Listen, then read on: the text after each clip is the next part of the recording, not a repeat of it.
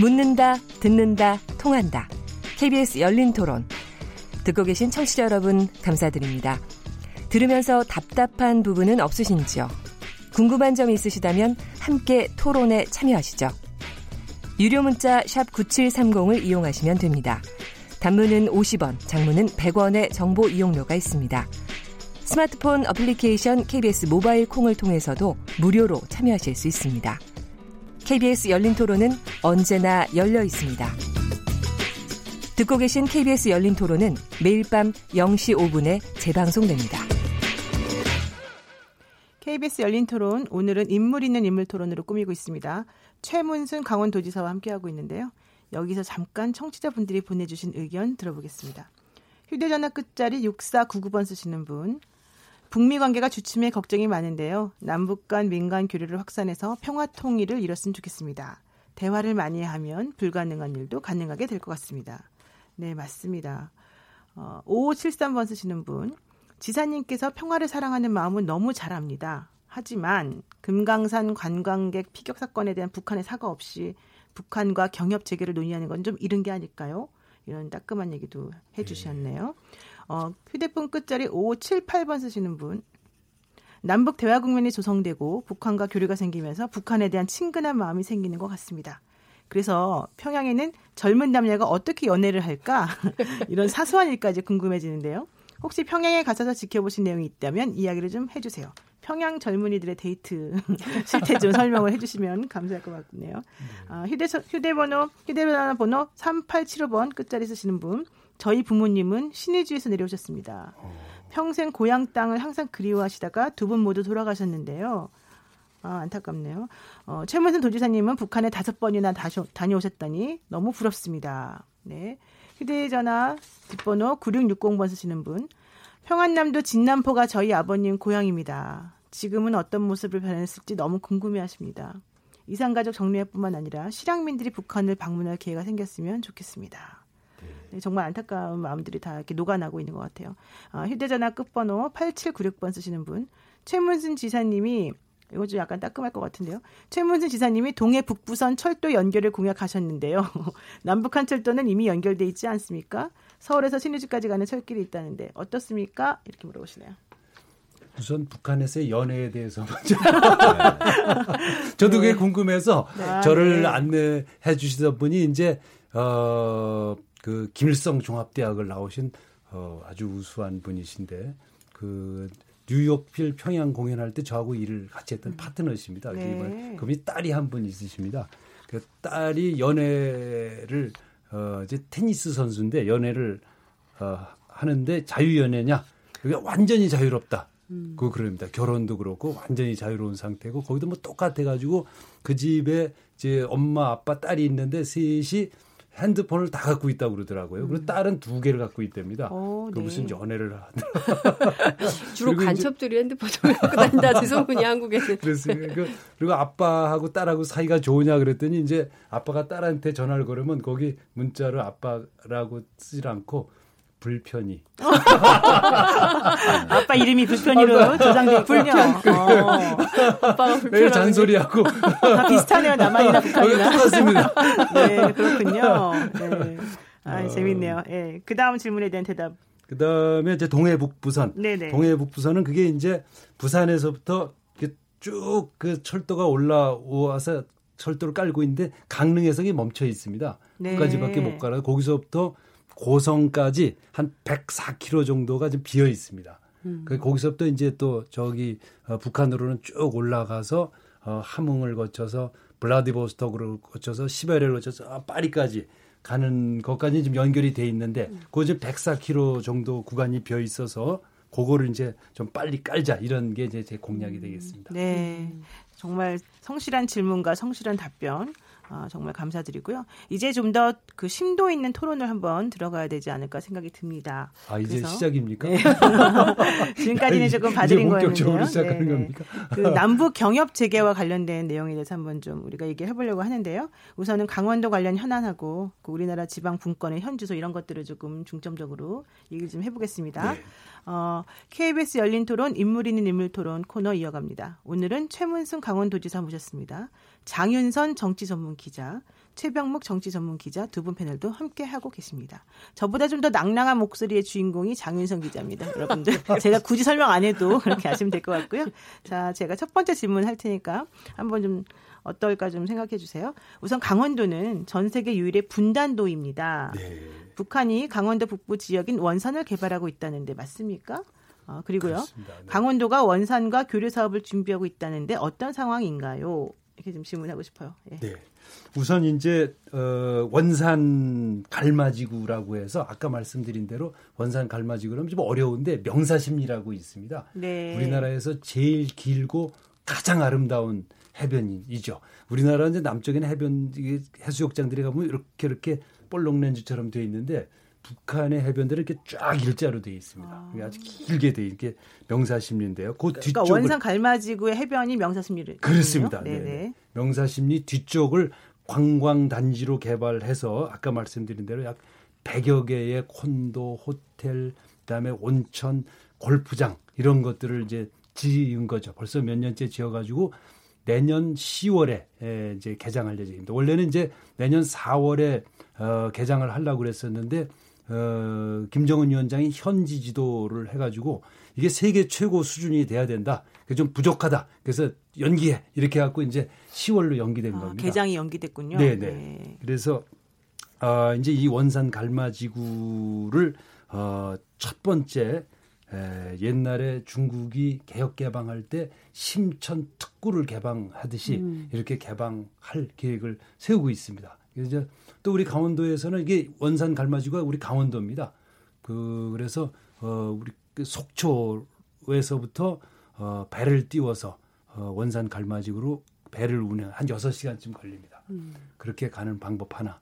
또 우리 양양 공항에서 갈마 공항으로 어, 비행기를 띄워서 가는 방법 하나. 이거는 이제 비행기 뜨자마자 내리게 되면 30분도 안 걸립니다.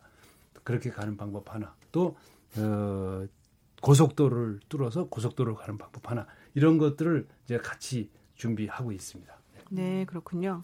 그런데 그 이제 이렇게 되면 네. 사실은 이런 것들이 남북한의 경협 재개라는 어떤 중앙 정부의 방침하고도 연결이 돼야 되잖아요. 그렇습니다. 그런데 지금 네네. 네. 우리가 조금 전에도 잠깐 얘기했습니다만은 네, 네. 이제 미국 간의 네네. 협상 지지부진하지. 네네. 그다음에 그 유엔과 미국의 그 대북 제재는 여전히 유효하고 이런 상황입니다. 그래서 이제 당장 뭐 저 경의선 철도 조사 뭐 이런 것도 지금 유엔사가 불허하고 있지 않습니까? 그런 걸 보면 과연 지금 얘기한 그 경협 재개라는 그런 꿈들이 실현될 수 있을까? 네, 네, 네. 어. 그런 게 좀 의문이 들어요. 맞습니다. 어. 근데 네. 강원도 차원에서 노력할 수야 없겠지만 그래도 네, 하여튼 네. 뭔가 관계 요로에 좀 이런저런 분위기도 전달하고 뭐 네. 어떤 현지의 어떤 요구 이런 것도 좀 네, 네. 전달할 수는 있을 것 같은데 그 부분은 그렇습니다. 어떻게 판단하고 계세요?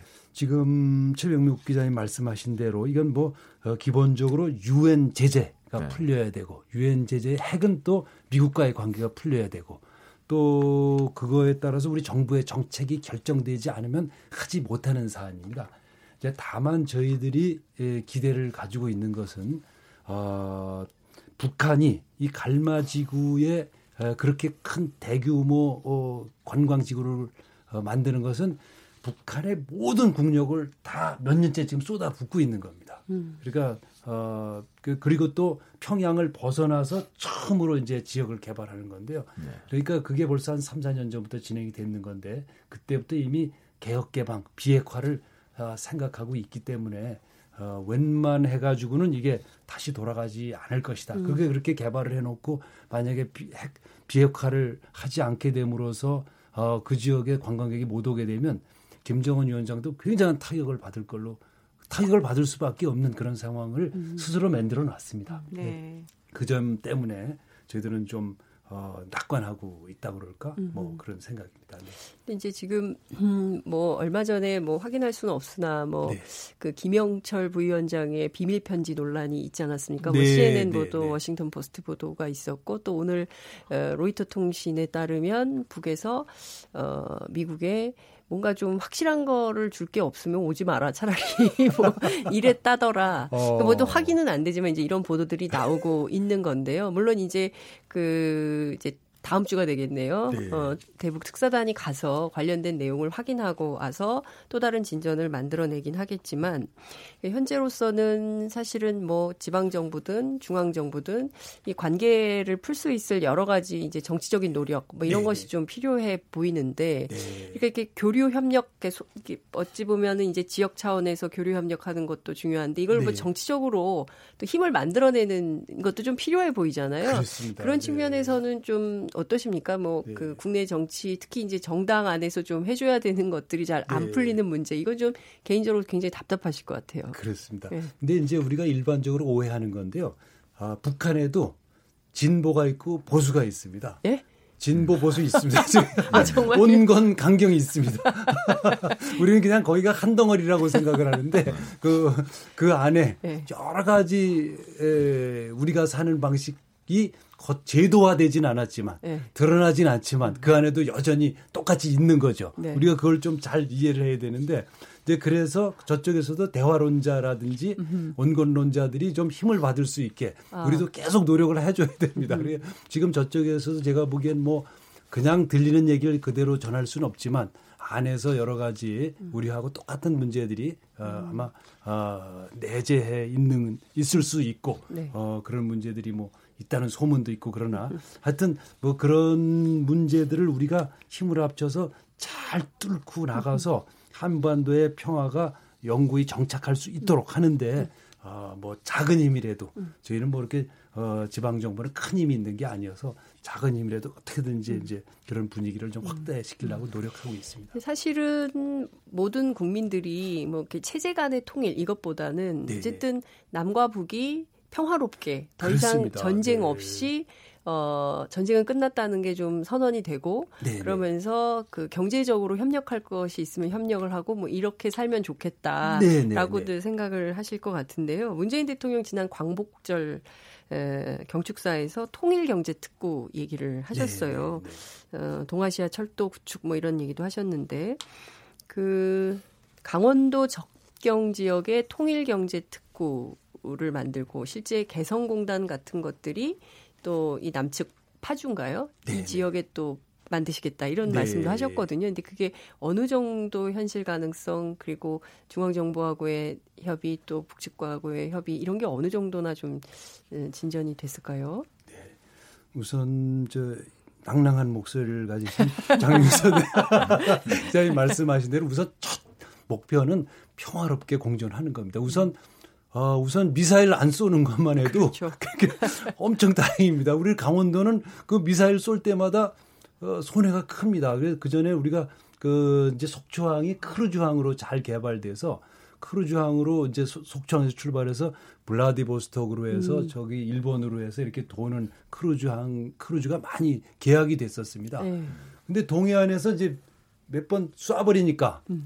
거기가 크루즈 다니는 길이거든요. 네. 근데 원래는 이게 이제 그 몇 시에 몇 시 어디 어디서 크루즈 저 우리 미사일 쏘니까 그리 오지 말라 이런 이런 이제 통고를 해줘야 되는데 네. 사실 그런 거 없이 그냥 쏘니까 그렇죠. 크루즈를 타고 가려면 목숨 걸고 그렇죠. 그게 이제 계약이 취소되고 그래서 아, 주 굉장히 경제적으로 타격이 많았습니다. 예. 그리고 뭐 최전방에서는 이제 그런 걸 그런 사건이 있으면 장병들이 외출 해박도 안 나오고 그러니까 면회도 안 가고 그러니까 상경기가 아. 바로 주저앉습니다. 예. 지금 저 살아났죠. 음. 이제 이게 또 다시 그런 일이 있어서는 안 된다는 음. 어, 생각입니다. 네, 그렇군요. 그리고 이제 그게 조금 더 진전돼서 어, 영구 평화 체제가 좀 되면 지금 말씀하신 대로 이제 어, 평화 어, 통일 특구 같은 음. 걸 만드는 거죠. 파주예요. 파주도 하고 또 우리 철원도 하고 고성도 아. 몇 군데를 뭐 해서 음. 홍콩처럼 음. 홍콩처럼 어, 변 이렇게 접경 지역에서 그런 이제 도시를 하나 개발해서 음. 어, 이렇게 양쪽에 음. 경제를 살리는 일 음. 이런 것들을 좀 해야 된다고 음. 생각하고 뭐 충분히 음. 가능한 종전 선언만 되고 평화 협정만 되면 네. 즉시 가능한 일이라고 생각합니다. 아, 네. 네. 그러면 그때 어떻게 아, 되는 건가요? 그러니까 개성은 우리 측에서 노동자들이 북으로 올라가는 거잖아요. 네, 네, 네. 그러면 북측에서 내려오는 그렇습니다. 이제 철원 평화 산단은 지금 개성이 북쪽에서 만들어서 늘 정치적으로 좀 불안한데 음. 어, 철원 평화 산단은 남쪽에 만들어서 음. 북한의 노동자들이 출퇴근하면서 어, 여러 가지 이제 예, 상품들을 음. 만드는 그런 거를 이제 구상 어, 하고 있습니다. 음. 그래서 거기에 이제 철원은 어, 철도 경, 경원선이 지난 어, 길이어서 음. 철도를 타고 출퇴근도 할 수 있고 어. 그럼 훨씬 안정적으로 예. 운영을 할 수 있을 걸로 생각하고 음. 있습니다. 근데 이제 지금 말씀하신 뭐 철원 네. 평화산업단지나 아니면 문재인 대통령이 얘기한 경제 특구나 뭐네 이런 네. 것들은 네네. 다 사실은 비핵화 북한의 비핵화하고 다 연계된 그렇습니다. 문제 아니겠습니까? 그렇습니다. 네. 근데 이제 조금 전에 말씀하셨듯이 네. 북한의 네. 비핵화 과정이 지난한 과정이고 뭐 상당한 정도의 기간이 필요하단 말이죠. 그러니까 뭐 최소 2년 뭐, 뭐 리비아 같은 경우 1년 10개월 만에 했지만 사실은 그거는 뭐 전, 전체적으로 비핵화를 하겠다는 의지로 밀어붙여도 이제 그 정도가 필요하다는 건데 자 그렇다면 이게 이제 비핵화 진전 과정과 이런 경협이 맞물려서 가기로 말하면 네. 이거는 너무나 어찌 보면 장밋빛 전망이다. 저는 이제 그런 생각이 네. 들어요. 그래서 이제 강원도지사로서는 네. 그거보다는 네. 오히려 조금 이렇게 뭐 작은아마 북한과 협력할 수 있는 거. 그래서 네. 제가 지금 얼핏 생각나는 것 중에 하나는 네. 잘 생각하면 이게 강원도라는 거는 남한에도 있지만 북한에도 있지 않습니까? 네, 네, 그렇습니다. 정주영 네. 명예회장 저 네, 네 고향인 네, 네, 통천도 그게 강원도지 않습니까? 네, 네. 그러니까 꼭 가, 남북이 같이 쓰고 있는 그 강원도라는 그 내부에서 뭔가 협력을 한다든가 뭐 이런 건 혹시 없을까? 네. 어? 약간 남과 북의 강원도라도 우선 통일을 하자 뭐 이런 거. 네, 그렇습니다. 어. 네. 약간 그런 생각이 있는데. 갑자기 궁금해 진짜. 네. 그렇죠. 북측에도 어. 강원도지사가 맞습니다. 있는지. 어. 북측에 강원도지사가 한 명 또 있습니다. 아, 그렇죠. 그런 협력 관계 같은 아이디어는 없는가? 전 그게 음. 갑자기 궁금해지네요. 네. 그래서 그건 좀 현실적으로 실현이 가능할까요? 비핵화와 네, 네. 비핵화 진전과 그 어떤 별개로 해서 네, 네. 가능하지 않을까 하는 생각이 들어서 제가 여쭙는 겁니다. 맞습니다. 이제 저희가 늘 제가 좀 못마땅하게 생각하는 게 전 세계 도지사 중에서 어, 북쪽에 도지사 한 명 더 있는 도지사 한 명 저밖에 없습니다. 그래서 제가 그분한테 매일 결선 투표하자. 그럼 통일되는 거니까. 근데 결선 투표하자고 해놓고 보니까 북쪽 인구가 더 많습니다. 아, 북쪽의 강원도 인구가 더 많습니다. 네네, 북강원도 어. 우리가 한 어. 155만쯤 되는데요. 북강원도라고 그럽니까? 네. 북쪽에는 그쪽에 북강원도라고 거긴 북강원도는 한 170만 가까이 돼요. 아. 그러니까 거기 주로 큰 도시가 뭐가 원산이 거기 있어요. 원산, 원산 때문에요. 아. 금강산 네. 또뭐 어, 아, 거기에 그 인구가 많은 모양이죠. 인구가 네. 많습니다. 아. 뭐 거기가 아주 옛날부터 개방된 네. 도시였고요. 음. 그 이번에도 이제 그 북한에 가서 우리 선수들이 뛸때 네. 소속을 이렇게 쓰지 않습니까? 네. 그건 남강원도라고 써야 됩니다. 네. 아. 그러니까 우리는 그냥 강원도라고 예, 갔다가 예. 전부 다 이 유니폼을 가, 바꿔 입었는데 네. 그러니까 이제 그쪽은 남 그쪽 강원도로 하는 거죠. 우리가 아, 강원도라고 써서 나가면 그리고 네. 우리가 강원도에서 왔다 그랬더니 아우, 그 따뜻한 데서 왔습니다. 제일 남쪽인 거예요, 거기서는. 아, 그러네요. 그쪽에서는 제일, 제일 따뜻한 데서 예. 와서 좋겠습니다. 굉장히 많이 다르더라고요. 진짜 새로운 걸 많이 배웁니다. 네. 근데 제가 그 강원 속초에는 실향민들이 모여 사는 아바이 마을이라는 게 있죠. 예, 네. 그게 아바이 마을에 사시는 분들 대부분이 이미 80이 넘은 고령이다 이렇게 네, 얘기를 했었던데 네, 네. 혹시 아바이 마을 주민들을 직접 만나보신 적이 있으세요? 강원 도지사로서? 그렇습니다. 거기 이제 저희들이 이제 이산 가족에 나가실 분들을 제가 매년 한 1년에 한 번씩 좀 뵀는데 아, 그 음. 막내가 여든 다섯이십니다. 막내가. 막내가요? 막내 분이. 네, 네. 네. 이게 지금 아, 아, 매년 나오시는 분이 급격히 줄죠. 아. 작년에 150분 나오셨으면 올해는 100분. 아. 또뭐 내년에는 한 70여 분 이렇게 음. 그 사이에 뭐 다 돌아가시는 겁니다. 네, 그리고 나오신 분들도 뭐 어떤 이산가족 사업이 굉장히 힘듭니다. 북쪽에서도 힘들어하고 그렇죠. 이렇게 연세들이 높으시니까 이동도 힘드시고 또 건강도 나쁘시고 아주 굉장히 우리 남북 간에 지금 사업 진행되는 사업 중에 제일 힘든 사업이 바로 그 음. 사업인데 그리고 또 또 한 분을 만나려면 북쪽에서 다 찾아야 됩니다. 어디가 그렇죠. 사시는지 또 남쪽에서 또 다 찾아야 되고 음. 그렇게 해서 어려운 사업인데 그래도 이분들은 어떻게 해서든지 하여튼 최대한 많이 만나시려고 그래서 지금도 상설 이제 면회소를 좀 만들어줬으면 하는 그런 바람들을 갖고 그러니까 있습니다. 뭐한 번씩 하는 그런 이산가족 상봉 행사 말고 네네네. 네, 이걸 네. 정례화시킬 필요성이 있다. 음. 지금 이렇게 보시는 거잖아요. 그렇습니다. 그래서 음. 상, 만나는 곳을 이렇게 정해놓고 네. 금강산에서 1년 내내 음. 내내 만나게 해드리자 이런 음. 얘기죠. 그 이산가족 협의회 회장님 인터뷰를 해보면 네네. 서신교류를 굉장히 강조를 하시더라고요. 그러니까 네. 이를테면은 검열 때문에 편지가 안 되면 엽서라도 좀 쓰게 네. 해주면 좋겠다. 그래서 네. 그 최소한 뭐 저 재산은 제대로 지내고 있는지 아무개가 살아는 있는지 네. 뭐 이런 걸 좀 확인하고 싶다고 하시는데 네.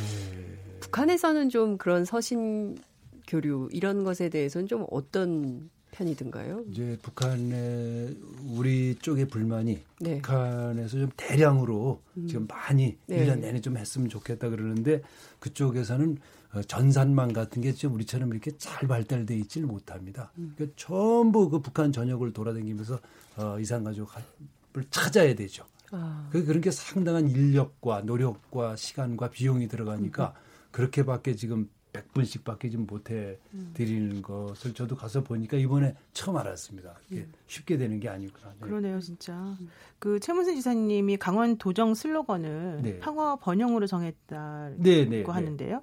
그렇다면 이제 앞으로 어떤 활동을 어떤 식으로 펼치실 계획이신지 네. 특히 이제 남북 관계 개선하고 종전 선언 이제 혹은 뭐 통일을 이루기 위해서 강원도만이 할 수 있는 그런 여러 가지 또 역할이 있는 거잖아요. 네, 그러한 그 역할 관련해서 어떤 식의 마스터 플랜이라면 마스터 플랜이랄까 그런 걸좀 네. 가지고 계신지 좀 설명을 해주시면 네. 좋겠네요. 네. 아까 최병무 기자님 네. 말씀하신 대로 이제 우리는 이제 비정치적인 분야에서 어, 작은 어, 지방 정부 차원의 지방 자치단체 차원의 비정치적인 분야에서 일들을 좀 많이 하려고 그러고 있습니다. 네. 그것도 뭐 쉽지는 않지만요.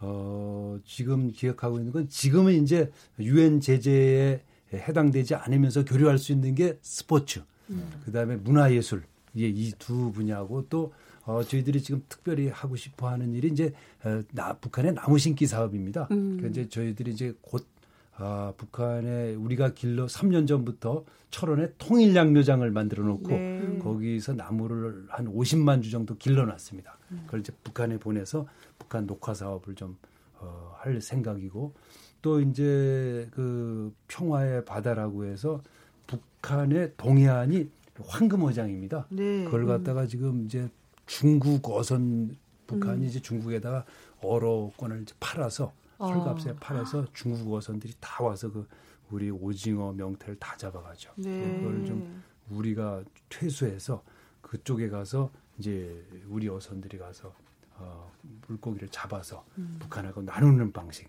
음. 이런 것들을 좀 어, 하려고 그러고 있습니다. 정말 네. 실생활에서 음. 필요한 음. 정말 중요한 말씀이신 것 같아요. 북한 녹지 녹화 산업 네, 네, 네. 그리고 그 동해 황금 어장을 다시 되살려서 네, 네. 우리 국민들에게 돌려주는 그런 음. 산업 이런 네. 사업 같은 것들을 지금 말씀하시고 있는데 어, 이번에 가 보니까 그 술안주로 명태 술안주 옛날에 아 냉면만 드신 게 아니라 술안주로 술안, 아, 북한 술이 평양 술인데요. 30도짜리 술인데 이게 아주 좋습니다. 소주인가요? 소주입니다. 소주. 네. 아, 30도요? 30도인데 네. 아주 연하고 증류수로 아. 증류주로. 아, 그걸 아. 고급 소주를 마시셨군요. 그래서 근데 원래 제가 쌉니다. 1991년에 갔을 때 그 평양 소주라는 거는요. 네네. 사가지고 와서 국내에서 먹어보니까 못 먹겠다. 아, 네, 정말 거의 알코올입니다. 알코올. 네, 그 27년 전 얘기를 아직까지 하시면 어떡해요. 그러니까, 그러니까. 제가 아니 한... 근데 이제 지금 갔다 오신 네. 그 소주는 상당히 고급 소주인 거예요. 음. 국주를 만들어라 그래서 음. 인민들 이 제일 좋아하는 술이 국주다. 딴 음. 데는 왜 비싸고 좋은 술을 국주라고 그러는데 그렇죠. 또 인민들이 제일 좋은 술을 좋아하는 술을 어, 국주로 만들어 그래서 평양 소주가 국주입니다. 근데 음. 이제 한 400원 우리 돈으로 400원. 한국 정도. 돈으로요? 네, 네, 네 400원 어, 정도. 엄청 싼 거 아니에요? 예. 엄청 싼. 거기 물가가 다 쌉니다. 아. 뭐 엄청 쌉니다, 다. 음, 네. 네. 그 제가 14년 전 갔을 땐 들쭉술을. 어, 그, 그 들쭉술이 이제 예. 평양술의 예. 뒷전으로 좀 밀렸습니다. 아, 정말 그때 되게 유행이었는데. 그렇죠. 예. 그거보다 평양술이 아, 더 좋습니다. 그렇군요. 금요일 저녁에 불타는 금요일입니다. 술 얘기를 막 마무리를 하시면 안 됩니다, 여러분. 자, 잠깐만 여기까지 하고요. 오늘 KBS 열린 토론, 인물 있는 인물 토론으로 지금 꾸미고 있는데 술 얘기만 하다가 끝낼 수 없기 때문에 제가 잠깐 끊어가겠습니다. 최문순 강원도지사 모시고 얘기 나누고 있습니다. 잠시 쉬었 쉬었다가 인터뷰 이어가겠습니다.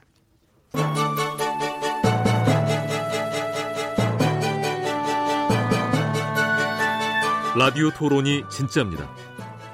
묻는다, 듣는다, 통한다. KBS 열린 토론.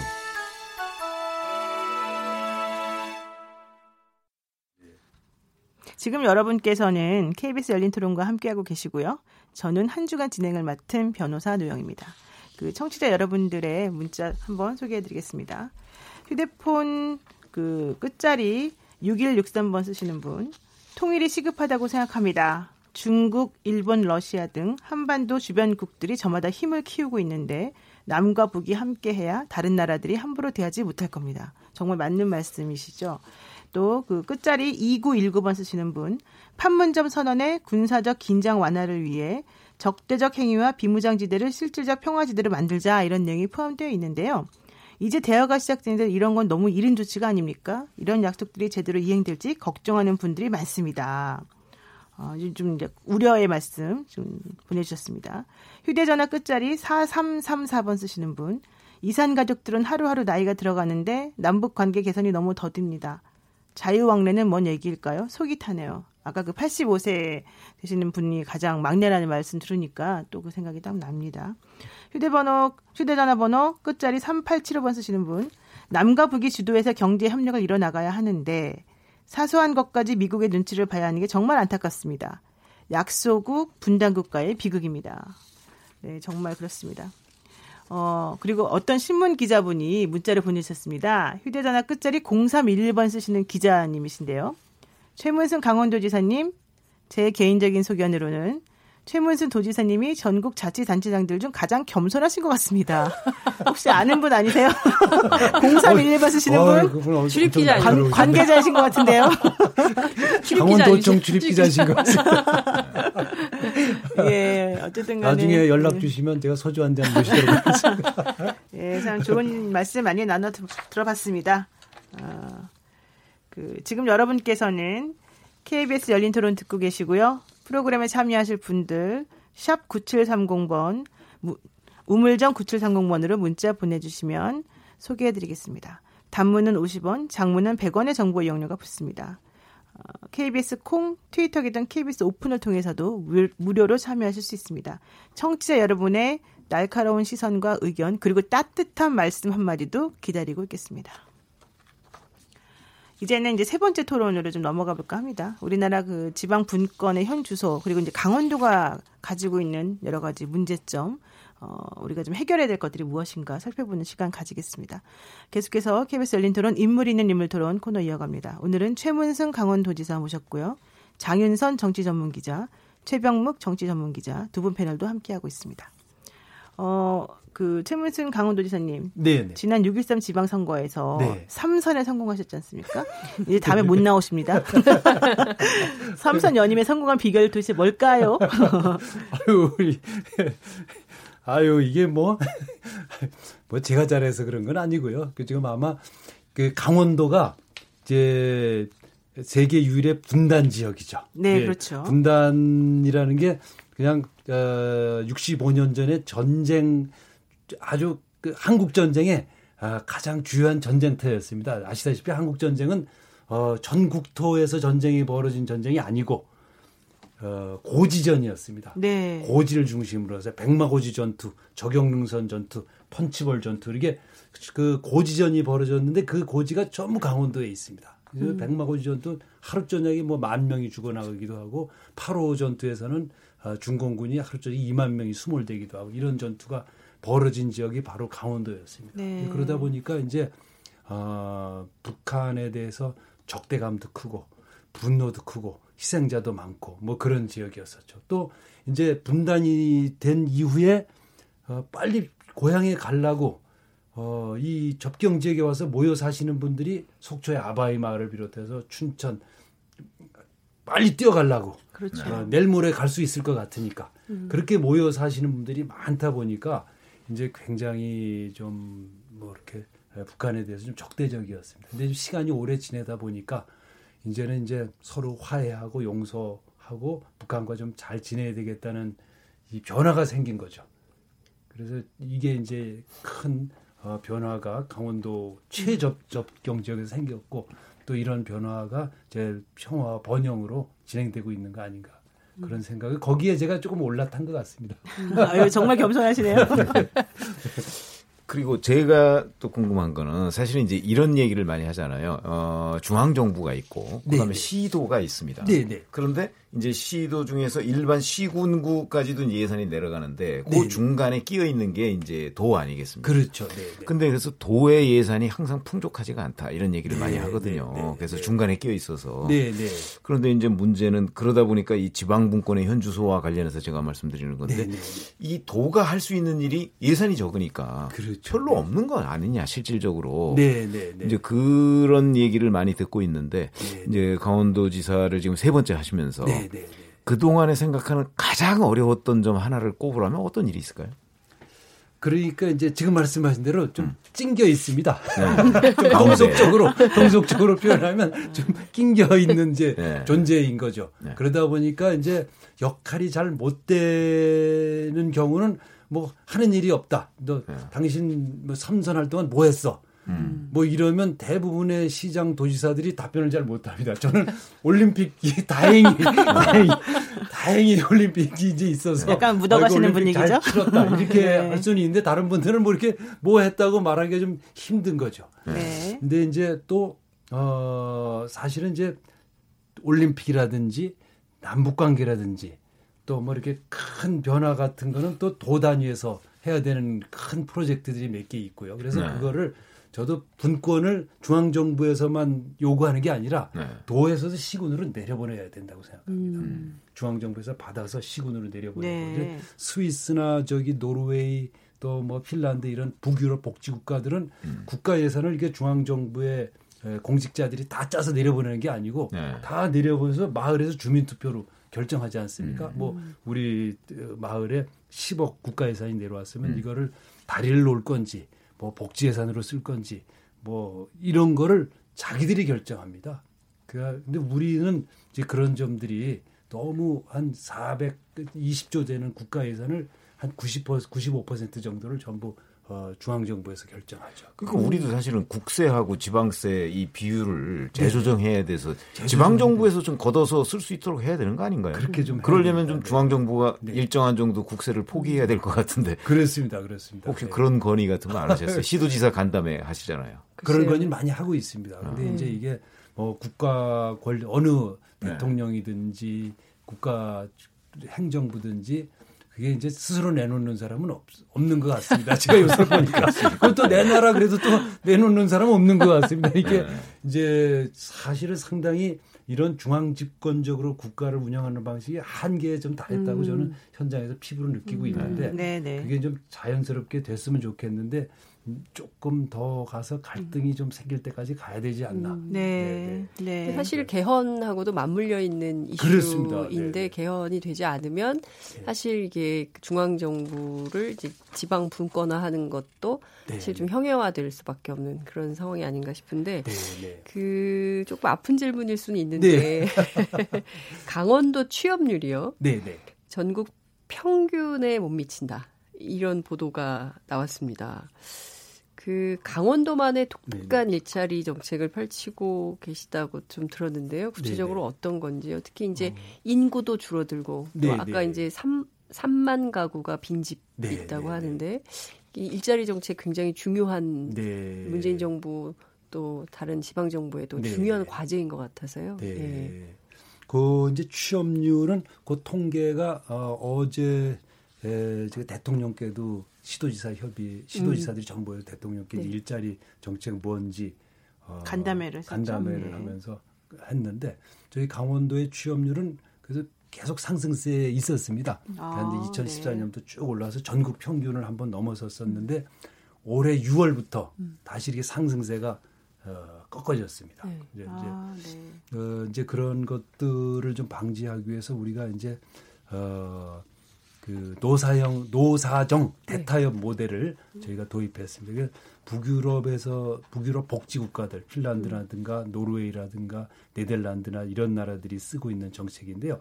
예를 들어서 KBS에서 어, 다니는 직원이 한 달에 15만 원을 내면 KBS 회사에서 15만 원을 같이 내줍니다. 네. 그러면 서울시에서 20만 원을 내줍니다. 네. 그럼 이제 매달 50만 원을 이렇게 부어주게 되는 거죠.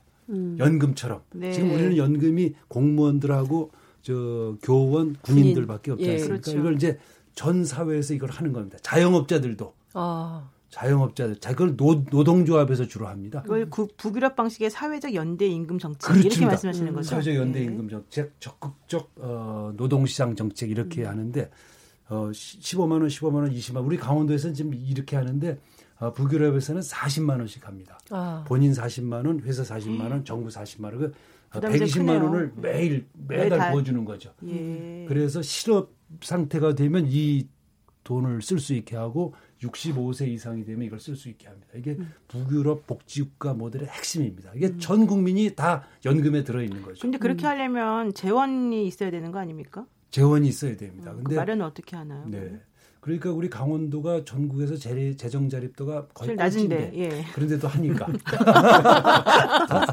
좀 이렇게 조정하면 됩니다. 예. 아. 그리고 그게 그러다 보니까 어, 충실하게 어, 실업이 되더라도 살 길이 있으니까 네. 노동조합들이 이렇게 극렬하게 해고에 저항하지 않습니다. 그러니까 기업의 음. 참여가 사실은 중요한 건데 기업의 참여를 이끌어내셨다는 얘기고. 근데 기업도 이걸 굉장히 좋아합니다. 그러니까요. 왜냐하면 예. 어, 이제 기업들이 제일 골치 아픈 게 사람들이 회사에 대한 충성도가 높아서 계속 떠나면 좋은 인력이 커지질 않습니다. 그렇죠. 음. 그래서 어, 우리도 15만 원을 내는데 그분들이 흔쾌하게 15만 원을 내는 이유가 이분 사, 사람들이 계속 떠나고 신입 사원을 뽑아서 새롭게 교육시키는 비용보다 이게 더 쌉니다. 네. 그래서 같이 되는 거죠. 음. 그래서 삼자가 다 좋은 노사정이 다 좋은 이 모델. 강원들 이사 가야 되겠습니다. 아니 근데 제가 이제 어, 그 어디 통계를 보니까 이런 게 있더라고요. 2017 작년 기준으로 네네. 강원도에는 뭐 사실 기업이라고 할 만한 것이 그렇게 많지가 않다. 네, 이러지 네, 않습니까? 네, 그래서 이제 업체 중에서 10명 미만의 일은 영세 업체가 네, 93.1%다 이렇게 통계가 있고 네, 네. 그중에 또 다섯 명 미만은 83.9%다. 네, 네. 뭐 이래요. 네. 그러면 대부분 다섯 명 미만, 열명 미만 정도의 네. 이제 업체들이 있다고 하는 네. 이런 업체들의 경우에는 뭐 지금 최저임금 문제도 아마 직격탄을 맞았을 것으로 보이고 그다음에 지금 말씀하신 이런 그 저 시스템도 네네. 네. 내기가 좀 어려운 상황 아닐까 싶은 생각이 드는데요. 네. 그 실제 이렇게 만나보시니까 어떻습니까? 최저임금, 주 52시간 뭐 네. 이런 게 강원도는 워낙 영세업 업체가 많아서 그렇습니다. 어, 네. 좀 어려움에 처할 것 같은데. 네. 네. 어, 이제 고로 지금 대부분이 우리 강원도는 99.9%가 아주 영세한 사업자들입니다. 네. 이제 관광을 주로 어, 음. 주요 산업으로 하다 보니까 네. 음식업, 숙박업 이게 이제 주, 주, 주로 산업인데 이분들이 음. 이제 근로자들도 영세하고 네. 월급을 주시는 분들도 영세하고 네. 그렇죠. 근데 그래서 이제 저희 이 지방 정부가 끼어들게 된 겁니다. 그 전에는 월급은 우리나라는 다 기업이나 사업자가 책임지는 걸로 돼 있었죠. 네. 그러다 보니까 이제 이 양 이번 같은 경우가 좀 생기는 경우가 있어서 이제 정부가 임금에 대해서 일정 부분 책임진다. 이거를 우리나라에서 처음으로 저희가 도입을 한 겁니다. 이게 음. 노사정 대타협 모델의 핵심입니다. 임금도 음. 임금이 순전히 기업의 책임이 아니고 음. 정부도 책임진다.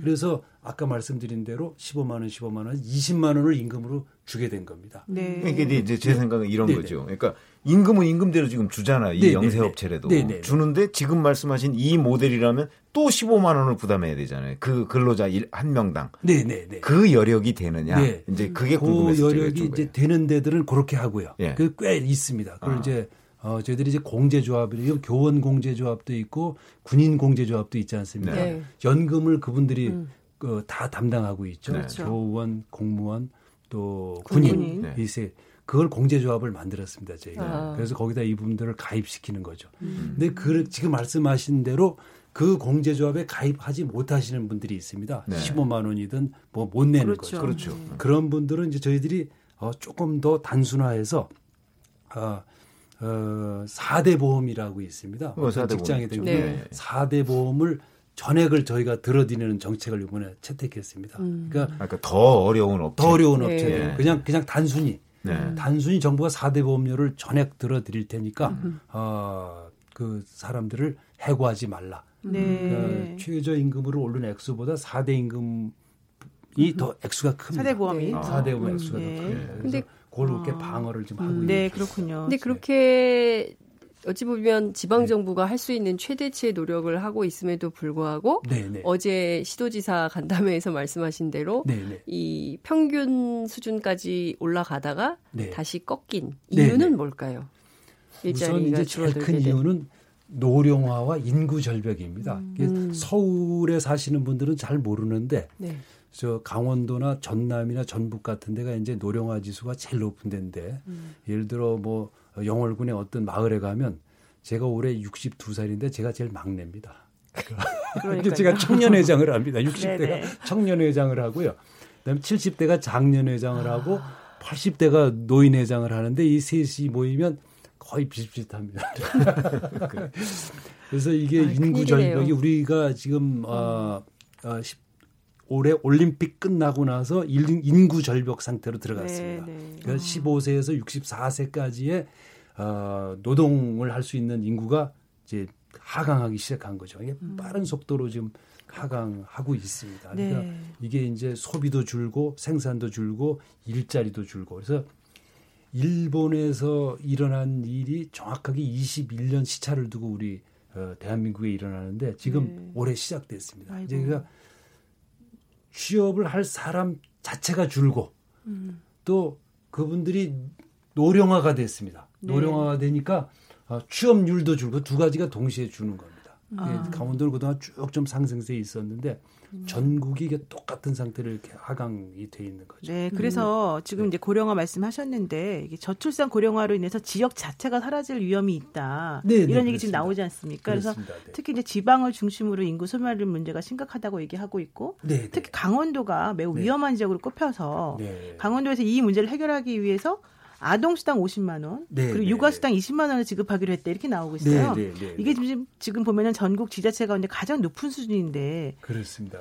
일단 그 재원 마련도 참 제가 보기에는 놀랍지만 그 효과, 실효성 이런 부분에서 어떻게 생각하시는지 좀 듣고 싶습니다. 그러니까 이제 아기 한명 나면 매달 50만 원을 드리는 겁니다. 매달 언제까지 주는 그 거예요? 6년간. 6년간. 6살 될 때까지. 6살 때까지. 그러니까 두명 나면 어, 100만 원. 3명 나면 150만 원을 매달 드리는 건데 이게 저희가 어, 프랑스에서 배운 방식입니다. 프랑스가 네. 유럽에서 어, 출산율이 제일 낮아가지고 1, 1.0까지 내려가고 어, 이 국가 소멸 단계에 들어가서 어떻게 되냐 그래서 이제 정책을 낸 게 75만 원씩 준다. 애기 한 명 나면. 네. 거긴 21살까지 줍니다. 프랑스는요? 네, 21살까지. 거기 그러니까 제가 듣기로는 뭐 사생아라도 준다 이런 얘기가 하던데요. 결혼을 안 한 상태에서 애를 낳아도 그것도 네, 지원해 준다고 그러더라고요. 75만 원. 네. 그러니까 우리도 그렇게 합니까? 강원도도? 우리도 그렇게 하려고 그럽니다. 예. 네, 75만 원씩 하니까 두명 나면 150만 원, 음. 세명 나면 215만 원. 그래서 아기를 낳더라도 21살까지 그냥 다 키워주고. 길러주는 거예요. 네네. 그 다음에 학교, 학비도 다 전부 무료고. 음. 이러니까 엄마들이 아기 낳는데 아무런 이제 부담이 없어서 요 정책을 시행한 후로 2.0이 됐습니다. 어, 출산율이요? 출산율이 2.0이 아, 됐습니다. 네. 네. 프랑스가 그렇다는 말씀이죠. 프랑스가 네. 그렇습니다. 네. 저희가 그걸 배워가지고 근데 우리는 돈이 그만큼 많지 않아서 하여튼 50만 원씩 하여튼 6년 음. 정도로 음. 한번 좀 시작을 해보고 있습니다. 역시 시작하는 게 중요하군요. 그렇죠. 어렵다고만 네. 하지 말고 그렇죠. 네, 네, 네. 일자리 수당도 있습니까? 일자리 수당도 두 배로 늘렸다는 얘기. 네, 네, 네. 일자리 수당도 마찬가지로 지금 이제 어, 청년들 일자리 수당도 좀 음. 이렇게 우리나라 정책들이 어, 그 동안에는 주로 이제 정부가 뭐 일자리, 어, 그다음에 육아 수당 이런 것들을 하면서 어, 그렇게 좀 어, 그 직접적으로 음. 국민들한테 직접적으로 이렇게 주머니에 들어가게 해주지 않고 여러 가지 뭐 어, SOC를 만든다든지 이런 좀 간접적인 방식으로 주로 해왔습니다. 근데 네. 이게 좀 잘 먹히질 않은 거죠. 음, 네. 엄마들의 입장에서 보면은 지금 이제 올해 그 국가에서 크게 마음을 내서 10만 원씩 주겠다 이렇게 음, 음. 결정했습니다. 근데 10만 원 갖고는 안 되죠. 그거는 음. 뭐 네. 근데 사실 그게 문제가 지금 아동 수당 50만 원하고 육아 수당 20만 원 주시잖아요. 네네. 이게 사실 합치면 70만 원 정도 되거든요. 네네. 요즘에 이혼할 때 아버지든 어머니든 상대편 그 아기를 키우는 배우자에게 주는 그 비용이 1인당 한 70만 원 정도가 평균이에요. 이혼할 때. 예, 네, 그렇게 따지면은 야, 지금 강원도에 예, 양육비로 네. 강원도에서 주는 게 엄청 많은 거죠, 사실은. 음. 그러니까 한 집안의 가장이 혹은 뭐 이제 엄마가 아빠가 그 아이를 키우는 데 들어가는 돈을 거의 다 강원도에서 지원을 해 주는 셈이 되지 않습니까? 음. 재정 감당이 되는지 그게 제일 그러니까 걱정스러워요. 재정 자립도가 가장 낮은 아, 예. 말씀드렸지만 재정 자립도가 전국의 꼴찌인데도 됩니다. 그럼 다른 데도 다 할 수 있는 여력이 여력이 있다 아, 하면 된다. 네. 그러니까 사실상 네. 그 우리가 이제 유럽형 복지국가가 그 기본소득 시스템이 되어 있기 때문에 당장 일자리를 잃더라도 네. 뭔가 좀 살아갈 수 있어서 네. 어, 패자 부활이 가능한 사회여서 굉장히 사람들이 로망을 갖고 있는 건데 네. 그것을 지금 강원도에서 먼저 하고 있, 는 거네요. 네, 네. 그러니까 이제 우리가 분배가 안 돼서 문제인데 첫 번째 분배가 이제 월급을 어, 월급을 적게 월급이 적은 거고 두 번째는 복지 2차 분배죠. 2차 분배도 1차 분배, 2차 분배가 다 안 되고 있는 겁니다. 음. 그거를 지금 엄마들이 어, 파업에 들어간 겁니다. 지금 네, 가장 강력한 그렇죠. 일생을 건 파업을 하고 있는 거죠. 아기 낳기를 거부하고 어, 국가의 유지를 위태롭게 하는 파업을 하고 있는 거죠. 그래서 이거를 좀 빨리 파악해서 정부가 음.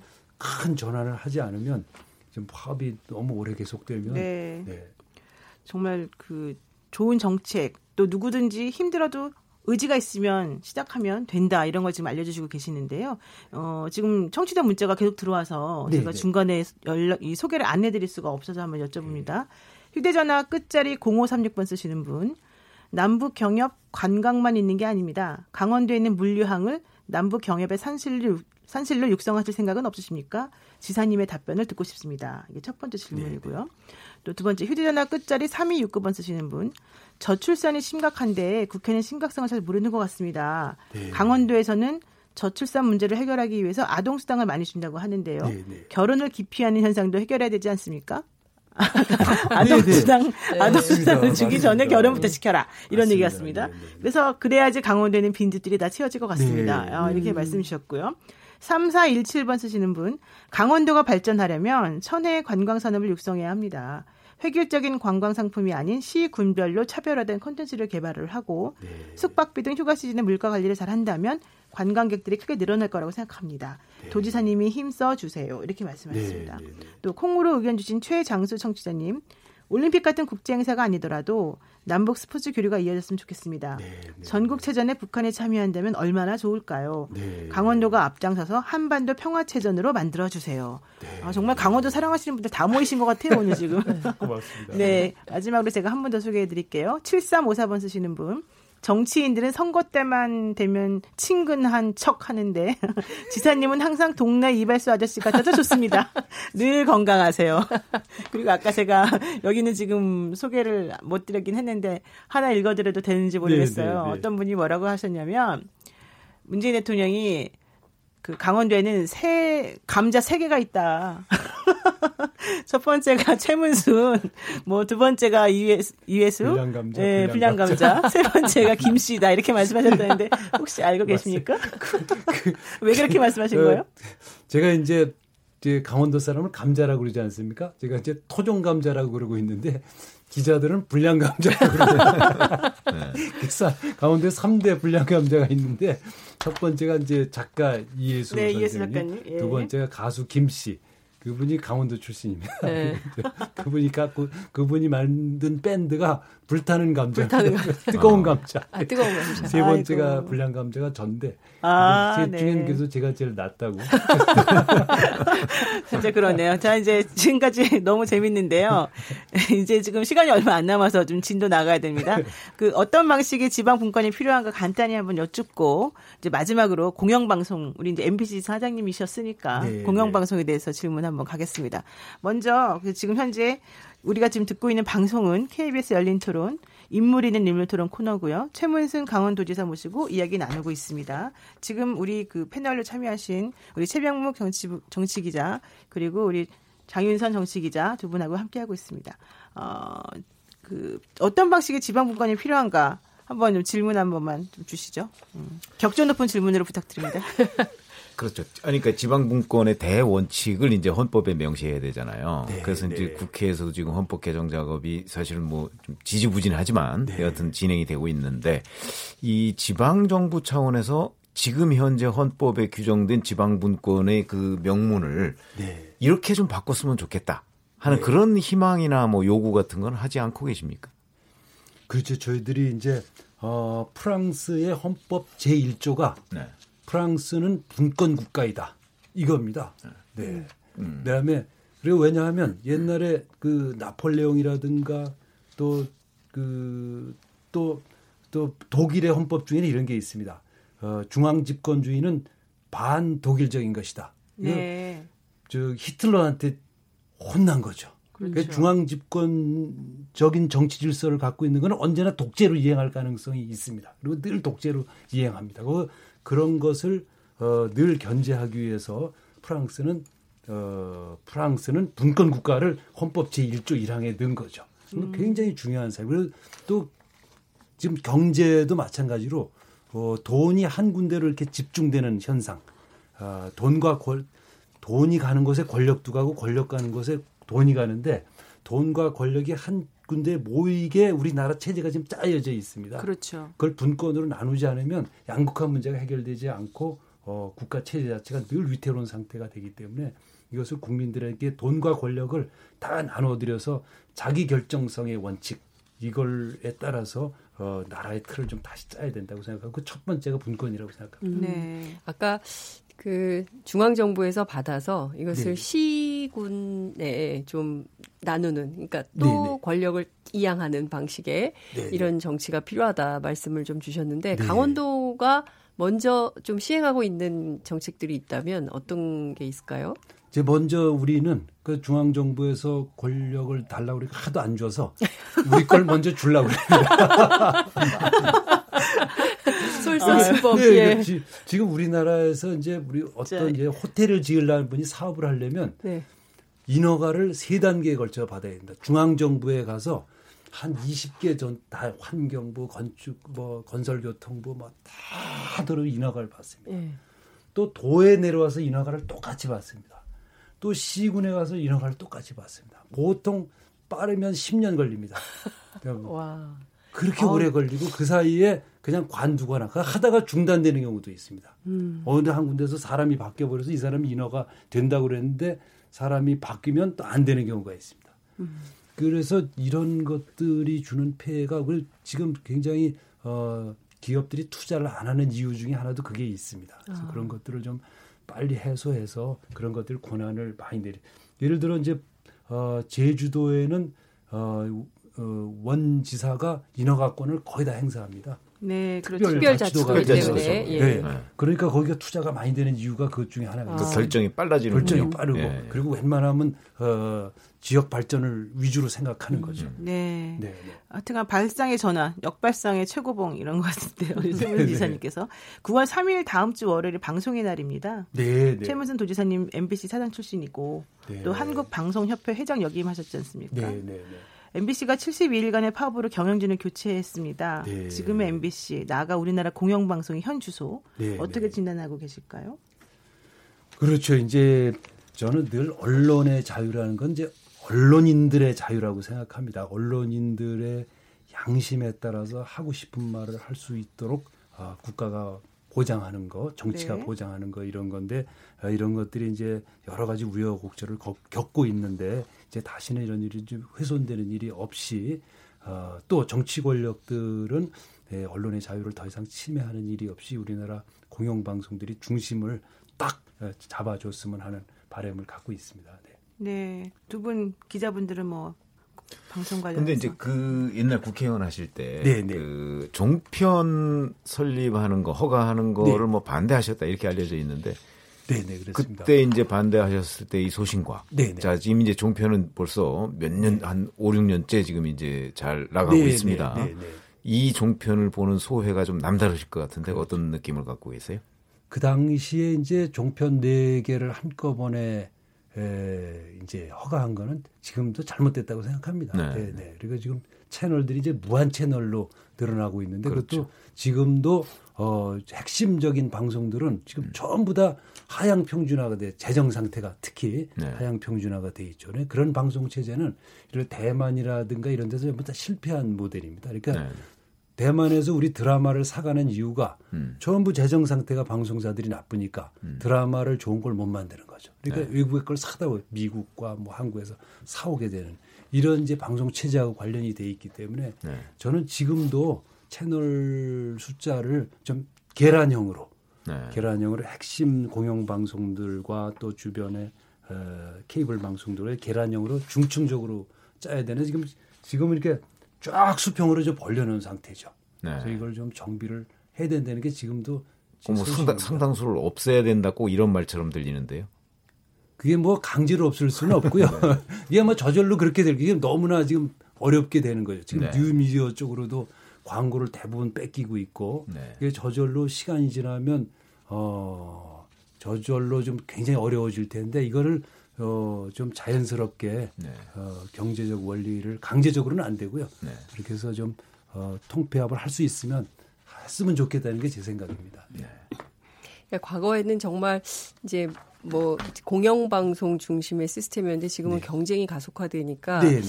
각 방송마다 과도하게 뭐 이렇게 뭐 뭐랄까요 자극적 인 보도도 네, 굉장히 네, 많이 네. 있고 뭐 시청자들을 잡기 위한 노력이겠지만요. 네. 뭐 그런 부분은 좀 어떻게 보시나요?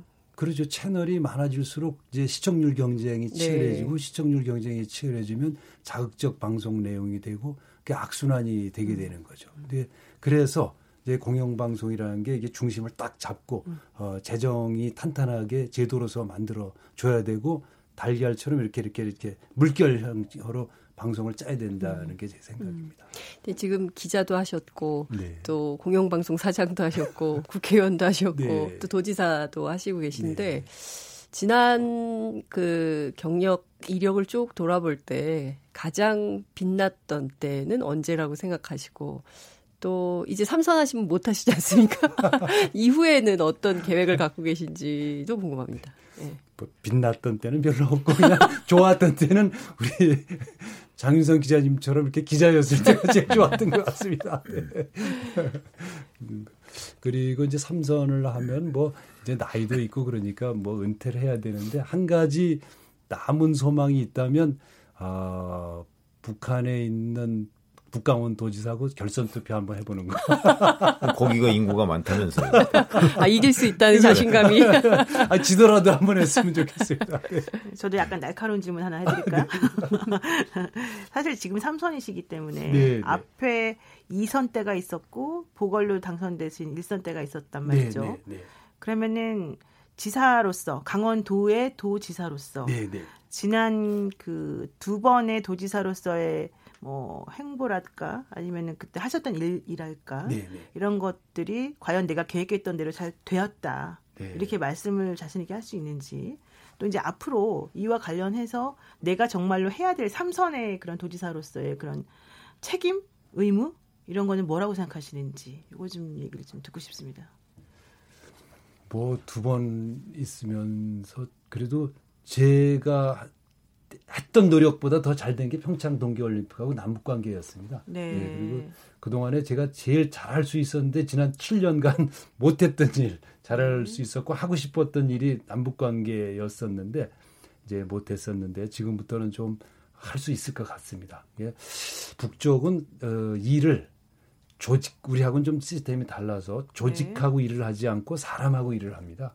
네. 왜냐하면 조직은 어, 우리나라처럼 정치 체제가 여야 막 뒤바뀌는 이런 체제에서는 네. 이게 안정성이 없기 때문에 음, 네. 사람하고 시, 그동안에 일을 해본 사람하고 하는 음. 경향이 있어서 네. 그걸 좀 제가 그래도 오랫동안 해온 일이어서 잘할 네. 수 있다는 생각을 갖고 있습니다. 그럼 이제 그 뭐 남북 관계 이렇게 크고 거시적인 문제는 당연히 이제 그렇게 하시고 네, 네. 이제 정말 강원 도민을 위한 강원 도지사로서의 그런 그 도정 운영과 관련된 계획이 있으시다면 한 1분 정도 간단하게 좀 마무리 발언해 주세요. 그건 남북 관계를 하든 올림픽을 하든 최종적인 결론은 도민들의 삶입니다. 그렇죠. 그 자체가 목적이 아닌 거죠. 네. 도민들의 삶을 개선해야 되는데 지금 우리나라 경제가 지금 이대로 활로가 굉장히 없습니다. 북쪽과 대륙을 연결하는 게 아, 저는 유일한 활로를 보고 있고요. 그게 제 역할로 생각하고 있고 최종적인 목표는 도민들의 삶을 개선하는 겁니다. 네, 네. 그렇군요.